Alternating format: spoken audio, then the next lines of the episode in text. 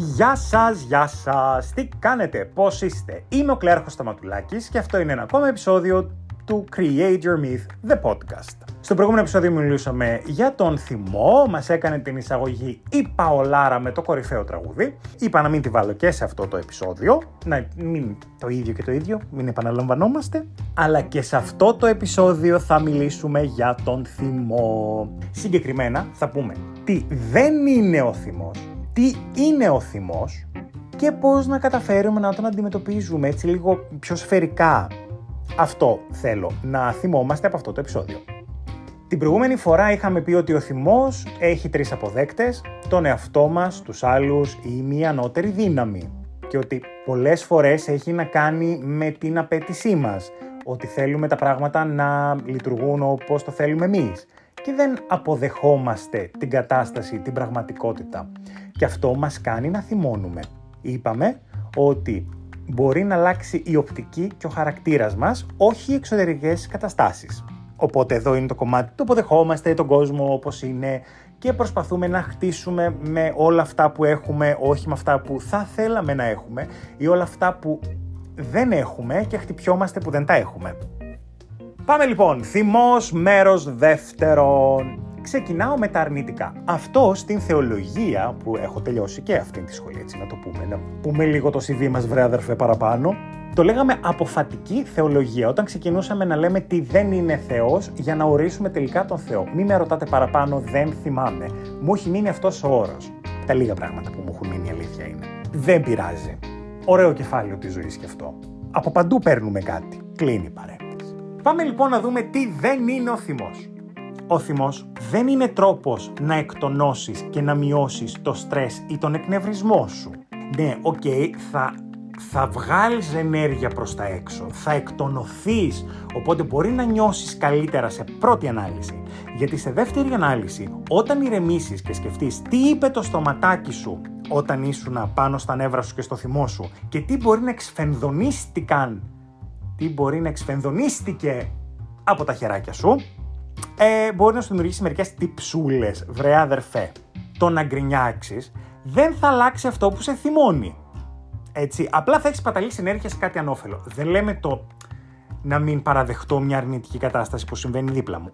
Όχι. Θα την αναφέρω, θα με προβληματίσει, θα προσπαθήσω να σκεφτώ πώς μπορώ να την αλλάξω, αλλά να είμαι μόνιμα σε μία λούπα της γκρίνιας. Που γιατί όλο αυτό και εγώ και που θυμώνω και τα λοιπά και το οτιδήποτε. Oh, oh. No. Αυτός ο θυμός θα φέρει περισσότερο θυμό και αυτό θα γίνει λίγο κάπως με τον εξής τρόπο. Μιας και ο θυμός, η έκφραση του θυμού δεν μειώνει τον εκνευρισμό σου, έτσι, δηλαδή θα το βγάλεις, θα το πεις, αλλά αυτό θα συνεχίζει να σε τρώει. Αυτό από μόνο του θα σε εκνευρίσει περισσότερο, γιατί δεν γίνεται κάτι, δεν αλλάζει κάτι και αυτό θα αυξήσει το στρες σου. Οπότε αυτό θα οδηγήσει σε μεγαλύτερο θυμό και σε μεγαλύτερη ανάγκη να διορθώσεις τον κόσμο. Να φτιάξεις το θέμα όπως το θέλεις εσύ, να επιβληθείς, να ελέγξεις, να δομήσεις τα πάντα σύμφωνα με τις απαιτήσεις σου. Κάτι που όπως όλοι ξέρουμε δεν θα γίνει ποτέ και αυτή η προσπάθειά σου θα τα κάνει όλα χειρότερα. Οπότε το έχουμε λίγο. Ο θυμός, η εκτόνωση του θυμού μας με λάθος τρόπο που μπορεί εμείς να θεωρούμε ότι μειώνει το στρες και τον εκνευρισμό, δεν το κάνει. σα ίσα τα κάνει τα πράγματα χειρότερα.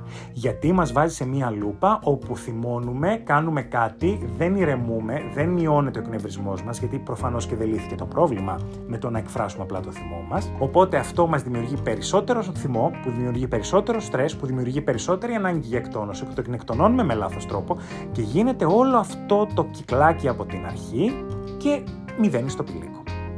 Ο θυμός δεν αλλάζει τον κόσμο, ούτε πολεμά την καταπίεση. Ο θυμός θα οδηγήσει σε μια αρκετά επιθετική συμπεριφορά. Και αυτό θα προκαλέσει πάλι κάποιο κακό. Άρα θα κάνουμε κάποιο λάθος. Δηλαδή, είναι αυτό που λέγαμε πριν, ανοίγω το στοματάκι μου και όποιον πάρει μπάλα. Αρχίζω και πυροβολώ και δεν καταλαβαίνω τι γίνεται εκείνη την ώρα. Πυροβολώ μεταφορικά με τα λόγια. Δυστυχώς υπάρχουν και οι περιπτώσεις που πυροβολώ κανονικά ας το αφήσουμε αυτό. Ας αφήσουμε αυτό το extreme του θυμού, παρόλο που υπάρχει. Πάρα πολύ έντονο εκεί έξω. Ωραία. Ανοίγουμε λοιπόν το στόμα μας, παίρνει μπάλα τους πάντες και δεν γίνεται τίποτε καλό. Δεν προκύπτει κάποιο καλό από αυτό. Είπαμε, θα γίνει λάθος. Θα γίνει, θα γίνει πατάτα, παιδιά. Οπότε η λογική πίσω από αυτό ποια είναι; Χρησιμοποιούμε έναν λάθος τρόπο για να διορθώσουμε ένα προηγούμενο λάθος. Όλο αυτό είναι τέρμα λάθος. Το αντιλαμβανόμαστε.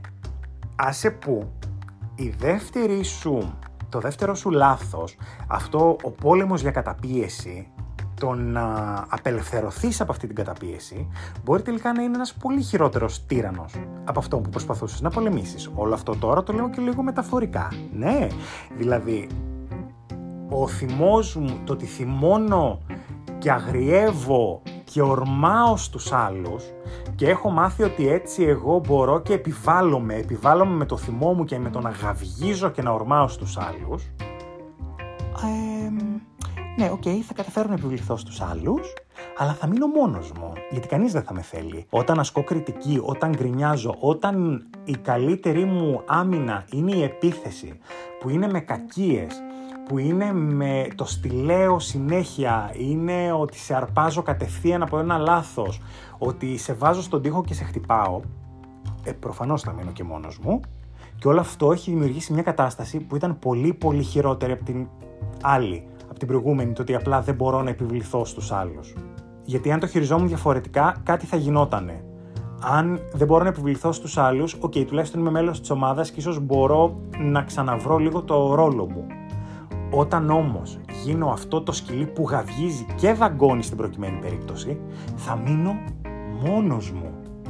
Γιατί μετά δεν ξέρω αν κάποιος θα δεχτεί να θεί μαζί μου ξανά. Δεν ξέρω αν κάποιος θα με συγχωρέσει και είναι στο χέρι του και δεν είναι καθόλου υποχρεωμένος να με συγχωρέσει από τη στιγμή που εγώ τον έχω πληγώσει σε έναν αλφα βαθμό. Μικρό και μεγάλο δεν έχει σημασία. Τον έχω πληγώσει τον άλλον. Οπότε γιατί να γυρίσει πίσω και να με συγχωρέσει; Οπότε λίγο να το σκεφτούμε. Εδώ η κατάσταση, η καταπιεστική, είναι καταπιεστική προς εμένα και την έχω δημιουργήσει εγώ με τη δική μου συμπεριφορά. Πάνω σε αυτό να πω ότι ο θυμός δεν είναι κίνητρο. Δεν είναι. Ούτε για μας, ούτε και για κανέναν άλλον. Ο θυμός δεν είναι κίνητρο για μας. Μπορούμε να βρούμε πολύ καλύτερα κίνητρα. Δηλαδή το ότι θυμώνω και είναι αυτό κάτι που με οθείς στο να κάνω πράγματα, ο θυμός θα σε οθήσει να κάνεις άσχημα πράγματα ή βιαστικά πράγματα που δεν θα σε ωφελήσουν.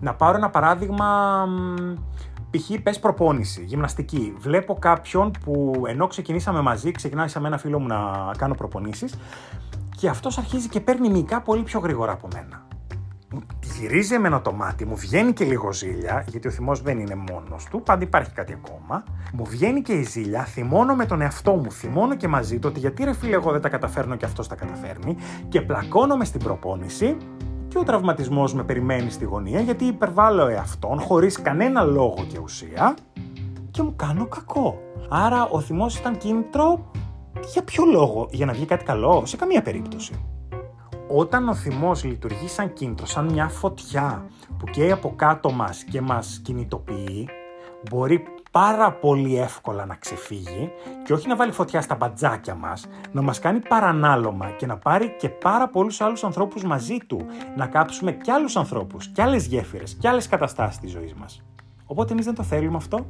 Τώρα, για να είναι κίνητρος στους άλλους ότι εσύ θα τους θα βγάλει θυμό προς αυτούς και αυτό θα τους κινητοποιήσει, όχι. Το ξεχνάς όπως το σκέφτηκες. Αρχικά μπορεί να τους τρομάξει. Ναι. Και να τους ξαναγκάσει να κάνουν το δικό σου. Ναι. Στο τέλος θα μείνεις μόνος. Τελεία. Είναι αυτό που λέγαμε πριν, ότι θα αρχίσεις να γαυγίζει, θα αρχίσεις να ορμάς και θα, θα τους απομακρύνεις όλους. Ναι, θα δείξουν, θα κατεβάσουν το κεφάλι, θα κάνουν αυτό που θες εσύ για ένα αλφα χρονικό διάστημα. Και μετά, αν κάποιος τους ανοίξει τα μάτια ή καταλάβουν ή συνειδητοποιήσουν ή βρουν μια καλύτερη δουλειά ή βρουν μια απλά άλλη δουλειά, θα φύγουν. Και θα μείνεις μόνος σου. Και η επιχείρηση θα καταρρεύσεις κάποια στιγμή. Θα βρίσκεις κόσμο να εκμεταλλεύεσαι μέχρι που θα βγει η βρώμα προς τα έξω και θα αναγκαστείς να κλείσεις. Δεν ξέρω αν αυτό θέλεις εσύ. Αν εσύ με το θυμό σου λες ότι ναι, είναι πάρα πολύ γαμάου αυτό και κάποια στιγμή θα μείνω μόνος. Δεν πειράζει. Ο θυμός δεν κάνει τα πάντα. Ούτε καν ούτε καν. Ο θυμός είναι ένα συνέστημα, πολλοί λένε ότι δεν είναι υγιές. Το έχω αναφέρει και εγώ παλιά και το έχω φιλοσοφήσει. Όχι. Είναι μια χαρά υγιές συνέστημα. Είναι συνέστημα, αλλά είναι είναι στα κόκκινα. Γιατί υπάρχουν και άλλα συναισθήματα πριν από το θυμό. Είναι η ενόχληση, είναι ο εκνευρισμός, είναι η δυσαρέσκεια, είναι η οργή. Ο θυμός είναι οργή, έτσι. Δηλαδή δες το λίγο σαν χρώμα να ντεγκραντάρει, από την οργή να πηγαίνουμε στην ενόχληση, στη δυσαρέσκεια, να κατεβαίνει. Άμα φτάσουμε στο θυμό, στην οργή, όλο αυτό το κόκκινο, εκεί πρέπει να το δούμε λίγο ότι γιατί φτάσαμε τόσο σε αυτό, σε αυτό το επίπεδο ενόχλησης. Τι συμβαίνει; Ήταν λογική αντίδραση ή ήταν ένα αφέθηκα στο συνέστημα και έκανα το μπαμ; Και πόσο συχνά γίνεται αυτό το μπαμ; Το πρόβλημά μου με τα συναισθήματα δεν είναι ότι είναι υγιή ή μη υγιή. Όλα τα συναισθήματα έχουν κάποιο λόγο. Πρέπει να βιώσουμε όλη την γκάμα των συναισθημάτων. Το θέμα μας είναι πώς τα εκφράζουμε. Και ναι, αν νιώθω, αν θυμώνω π.χ. αυτό το γίνομαι έξαλλος, οργίζομαι ε, μια φορά το χρόνο ξέρω εγώ, και πάλι μπορεί να είναι πολύ για τέτοιο επίπεδο, άντε λες, OK, okay, πας στο διάλογο. Αν όμως φτάνω στην οργή κάθε δεύτερη μέρα ή κάθε δεύτερη ώρα ξέρω εγώ, μέσα στην ίδια μέρα, τότε έχω πρόβλημα. Γιατί το συνέστημα γίνεται τοξικό. Το συνέστημα με φθείρει αυτό και δεν είναι μόνο θυμός. Και τη λύπη θα νιώσω και θα θρυνήσω και θα πενθήσω. Αλλά όταν αρχίζει να γίνεται υπερβολικό, αρχίζει και γίνεται τοξικό. Το ίδιο ακόμα και με την αγάπη. Και η αγάπη μπορεί να γίνει τοξική, έτσι, ειδικά προς τους άλλους το να αγαπώ τόσο πολύ ένα άτομο που να το φροντίζω για, από τα πάντα, να το προστατεύω από τα πάντα, κάνει το άτομο ανάπηρο να λειτουργήσει, συναισθηματικά τουλάχιστον. Οπότε και αυτό μπορεί να γίνει τοξικό. Η αγάπη μπορεί να γίνει τοξική για μένα από τη στιγμή που αρχίζω να μην βλέπω τα αρνητικά και αρχίζω να αφήνομαι και να με καταστρέφουν οι άλλοι. Τους δίνω εγώ το δικαίωμα, αλλά καταλαβαίνω ότι όλα μπορούν να γίνουν τοξικά είναι όλα σε θέμα αναλογίας και σε θέμα έκφρασης. Γιατί είναι άλλο να θυμώσω και να πιάσω τον φίλο μου που θύμωσα και να του πω ότι ξέρεις τι, ε, η συμπεριφορά σου αυτή με έχει θυμώσει, με έχει εκνευρίσει, με έχει ενοχλήσει. Έλα να το συζητήσουμε. Και άλλο είναι να ανοίξω το στόμα μου, να αρχίσω τα καντήλια και δεν θα σταματήσω μέχρι μεθαύριο που μετά από εκεί ο άνθρωπος δεν θα θέλει να με ξαναδεί και θα έχει τα δίκαια του.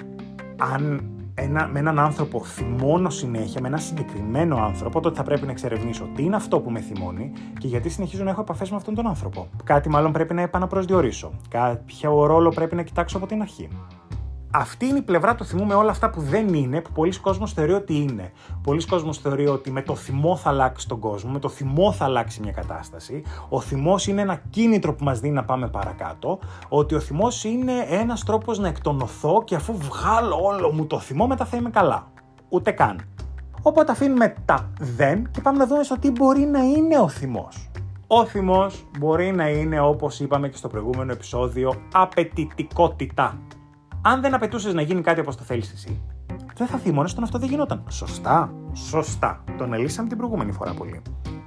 Είπαμε το ότι θυμώνω γιατί απαιτώ να γίνει κάτι. Δεν είναι απλά ότι θέλω, όπως θα πω, θέλω τώρα ένα καφεδάκι, θα θέλω να πάω διακοπές, αλλά είναι το, το χρειάζεται να γίνει έτσι, γιατί εγώ το χρειάζομαι και πρέπει να γίνει έτσι. Και επειδή ο υπόλοιπος κόσμος πολύ απλά αδιαφορεί για το τι θέλουμε εμείς και θα συνεχίσει να υπάρχει με τον τρόπο που υπάρχει αυτός, θα πρέπει λίγο να μάθουμε να ελέγχουμε αυτήν την απέτησή μας. Ο θυμός μπορεί να είναι χειρισμός. Όταν εσύ αρχίζεις, θυμώνεις, ουρλιάζεις, πέφτεις κάτω, χτυπιέσαι, έχεις το τάντρουμ που παθαίνουν τα πεντάχρονα που αρχίζουν και ιστεριάζονται όλο αυτό. Όχι μόνο τα πεντάχρονα, πιάνει μεγάλη γκάμα ηλικιών και πολλές δεκαετίες μπορεί να ισχύει για μερικούς ανθρώπους. Όταν λοιπόν με όλη αυτή τη συμπεριφορά εσύ αναγκάζεις τους άλλους να κάνεις αυτό που θέλεις, είναι ουσιαστικά ένα χειριστικό εργαλείο για να πάρεις αυτό που απαιτείς. Οπότε κάπου εδώ κάποιος πρέπει να σου πει ότι I'm sorry your highness, λυπάμαι πριγκίπισσα, λυπάμαι πρίγκιπα, δεν γίνονται όλα όπως τα θέλεις εσύ, Έλα λίγο στην πραγματικότητα, δες τι γίνεσαι, άνοιξε τα γκαβά σου και δες τι γίνεται στον κόσμο γύρω σου. Γιατί πραγματικά κανείς δεν είναι υποχρεωμένος να σου κάνει τα χατήρια. Κανείς. Γονιός, παιδί, σύντροφος, φίλος, συνάδελφος, κανείς δεν είναι υποχρεωμένος να σου κάνει τα χατήρια. Θέλει και στα κάνει. Γιατί σε αγαπάει, γιατί τον εξυπηρετεί, γιατί θα του κάνεις και αυτού κάτι αργότερα. Ναι, συμβαίνει. Δεν υπάρχει καμία υποχρέωση. Δεν υπογράφουμε ποτέ συμβόλαιο με κανέναν. Ίσως μόνο στη δουλειά μας. Και αυτό μακάρι να τηρείται 100%. Οπότε το καλύτερο που έχουμε να κάνουμε είναι να αποδεχτούμε ότι δεν μπορούμε να πετούμε από τους άλλους να κάνουν αυτά που θέλουμε ότι δεν μπορούμε να τους ελέγχουμε για τα πάντα και ότι αν συνεχίσουμε αυτό το βιολί, στο τέλος θα μείνουμε μόνοι μας. Καλό! Αντιλαβού! Σώσον ελέησον. Ο θυμός. Υπάρχουν έρευνες που λένε ότι αρχίζει και σε κάνει να νιώθεις μεγαλύτερη αυτοπεποίθηση. Αλλά αυτό συμβαίνει μόνο τη στιγμή που ρλιάζεις, που ορίεσαι, που δίνεις ολόκληρη παράσταση για να περάσει το δικό σου και τελικά οι άλλοι ενδίδουν και σένα αυτό σε κάνει να νιώθεις ότι σου ανήκει ο κόσμος. Ε, αυτός ο κόσμος δεν θα γίνει ποτέ δικός σου. Sorry. Μόλις περάσει αυτή τη στιγμή και δεις ότι τελικά δεν είναι ακριβώς έτσι τα πράγματα και ότι ο θυμός ήταν κάτι το πρόσκαιρο ε, δεν θα είναι και το καλύτερο για την αυτοπεποίθησή σου μετά. Γιατί θα πρέπει να επιλέξεις είτε να είσαι μόνιμα θυμωμένο για να χτίσεις την αυτοπεποίθησή σου εντός εισαγωγικών, είτε θα πρέπει να μείνεις με χαμηλή αυτοπεποίθηση. Και κάπου εδώ δεν σου περνάει ποτέ από το μυαλό ότι υπάρχουν και άλλοι τρόποι να χτίσω την αυτοπεποίθησή μου. Ένας από αυτούς είναι να χτίσω την αυτοεκτίμησή μου. Το οποίο είναι προηγούμενο επεισόδιο που μπορείς να το ακούσεις για να μάθεις μερικά 7 συγκεκριμένα βηματάκια για να χτίσεις την αυτοεκτίμησή σου. Ο φόβος όχι, δεν χτίζει αυτοπεποίθηση σε καμία περίπτωση. Μας δίνει μία εικόνα ότι σαν να έχουμε αυτοπεποίθηση, ότι ανέβηκαν οι μετοχές μας, αλλά στην ουσία δεν είναι αυτό. Η αυτοεκτίμηση χτίζει αυτοπεποίθηση. Όχι ο θυμός. Γιατί είπαμε, ο θυμός μπορεί να μας απομονώσει, μπορεί να μας κάνει να μείνουμε μόνοι. Μπορεί πρόσχερα να νιώθουμε ότι η αυτοπεποίθησή μας ανέβηκε, στην τελική όμως θα μείνουμε μόνοι. Ενώ αν χτίσουμε σωστά την αυτοπεποίθησή μας, όχι μόνο δεν θα μείνουμε μόνοι, αλλά ο κόσμος θα θέλει την παρέα μας. Θα θέλει να είναι γύρω μας. Ο θυμός μπορεί να είναι φόβος. Βεβαιότητα. Πίσω από το θυμό κρύβεται ένας φόβος. Ότι κάποιος θα σε προσβάλλει, ότι κάποιος θα απαιτήσει από σένα ενώ εσύ απαιτείς αβέρτα από τους άλλους. Ότι με κάποιο τρόπο εσύ θα πληγωθείς και έτσι θα πρέπει κάτι να κάνεις για να μην μείνεις ευάλωτος, θα θυμώσεις και θα επιτεθείς πρώτος. Ναι, κάπως έτσι πάει. Πάντα υπάρχει ένας φόβος πίσω από το θυμό και ο φόβος δεν είναι και ο καλύτερος σύμβουλος. Ούτε ο θυμό. Αυτά τα δύο λίγο θυμόμαστε να σκεφτόμαστε ότι πάνε παρεάκι, κουτάκι. Φόβος και θυμός. Καλά, θα μου πεις, ένας εξοργισμένος άνθρωπος μπορεί να έχει φόβο; Ναι, μπορεί. Σε ένα δεύτερο επίπεδο. Γι' αυτό λέμε ότι όποιος θυμώνει δεν είναι ο δυνατός, αλλά ο αδύναμος. Γιατί ακριβώς κρύβει τις αδυναμίες του, δεν τις λύνει και γίνεται χειρότερο. Δεν αναγνωρίζει ότι έχει αδυναμίες. Και εκεί είναι το πρόβλημα. Δυνατός, όπως έχουμε αναφέρει νομίζω και αν δεν το έχουμε αναφέρει το αναφέρουμε τώρα, είναι εκείνος που αναγνωρίζει τις αδυναμίες του και προσπαθεί να τις λύσει. Είναι εκείνος που λέει ναι δεν είμαι παντοδύναμος, δεν είμαι τέλειος και αυτό του δίνει δύναμη να γίνει όλο και καλύτερος. Ο θυμός είναι φανατισμός και δικτατορία. Χρειάζεται κάποια επεξήγηση αυτό; Να πούμε απλά ότι ένα μάτσο θυμωμένοι άνθρωποι που δεν έγινε το δικό τους και προτίμησαν να το πάρουν εξαναγκάζοντας άλλους ανθρώπους να υποκύψουν στα θέλω τους. Δικτατορία δεν είναι μόνο πολιτική, μπορεί να είναι και μέσα στις σχέσεις, να είναι σε οικογενειακό επίπεδο, γονείς δικτάτορες, σύντροφοι δικτάτορες, φίλοι δικτάτορες, που σου καθορίζουν τι θα κάνεις. Και εκεί εσύ πώς θα λειτουργήσεις. Απλά με θυμό, απλά θα ανοίξεις το στόμα σου και θα τους βρήσεις, θα τους βάλεις στη θέση τους, που δεν θα μπουν γιατί είναι πιο άγρια σκυλιά από σένα. Ή θα εκφράσεις τη δυσαρέσκειά σου και θα βάλεις το μυαλό και τη λογική να δουλέψουν για να λύσεις το πρόβλημα, που στη συγκεκριμένη περίπτωση μπορεί να είναι να απομακρυνθείς από αυτά τα άτομα.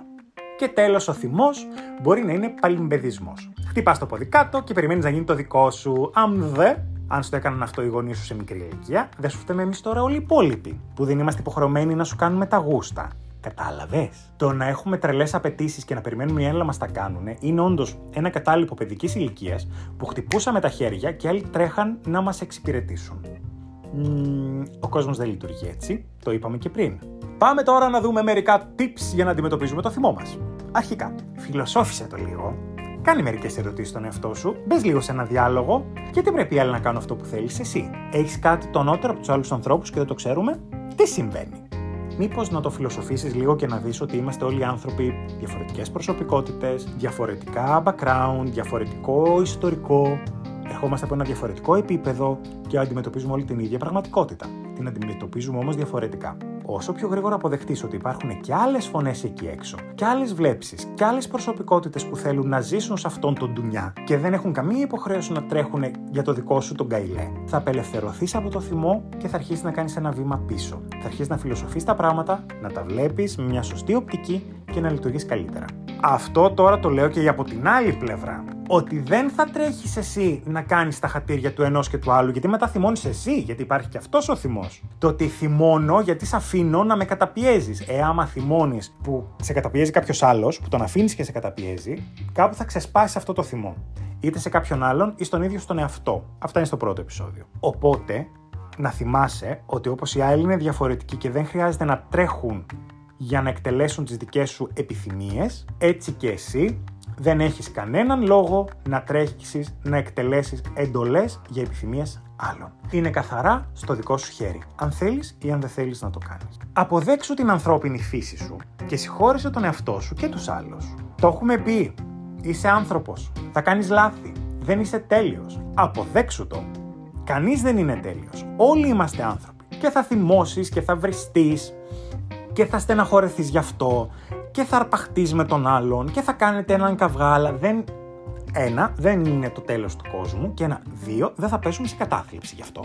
Θα στεναχωρηθούμε, βεβαίως, και θα προσπαθήσουμε να το διορθώσουμε. Το να νιώθουμε τύψεις για κάτι που δεν αλλάζει, δεν γυρνάει πίσω, αλλά μπορούμε να το εκμεταλλευτούμε για να διορθώσουμε το μέλλον, αυτό θέλουμε να κάνουμε. Να βρούμε τρόπο να διορθώσουμε το μέλλον. Όχι να καθόμαστε να κλαίμε για το προηγούμενο. Έγινε ένα λάθος και απλά θα προσπαθήσεις να μην το επαναλάβεις. Μην αυτομαστιγώνεσαι, γιατί δεν πρόκειται να λύσεις τίποτα με αυτόν τον τρόπο. Άφησε περιθώριο λάθος στον εαυτό σου, δες ότι είσαι άνθρωπος, ότι θα θυμώνεις παρόλο που μπορεί να μην σου αρέσει ο θυμός.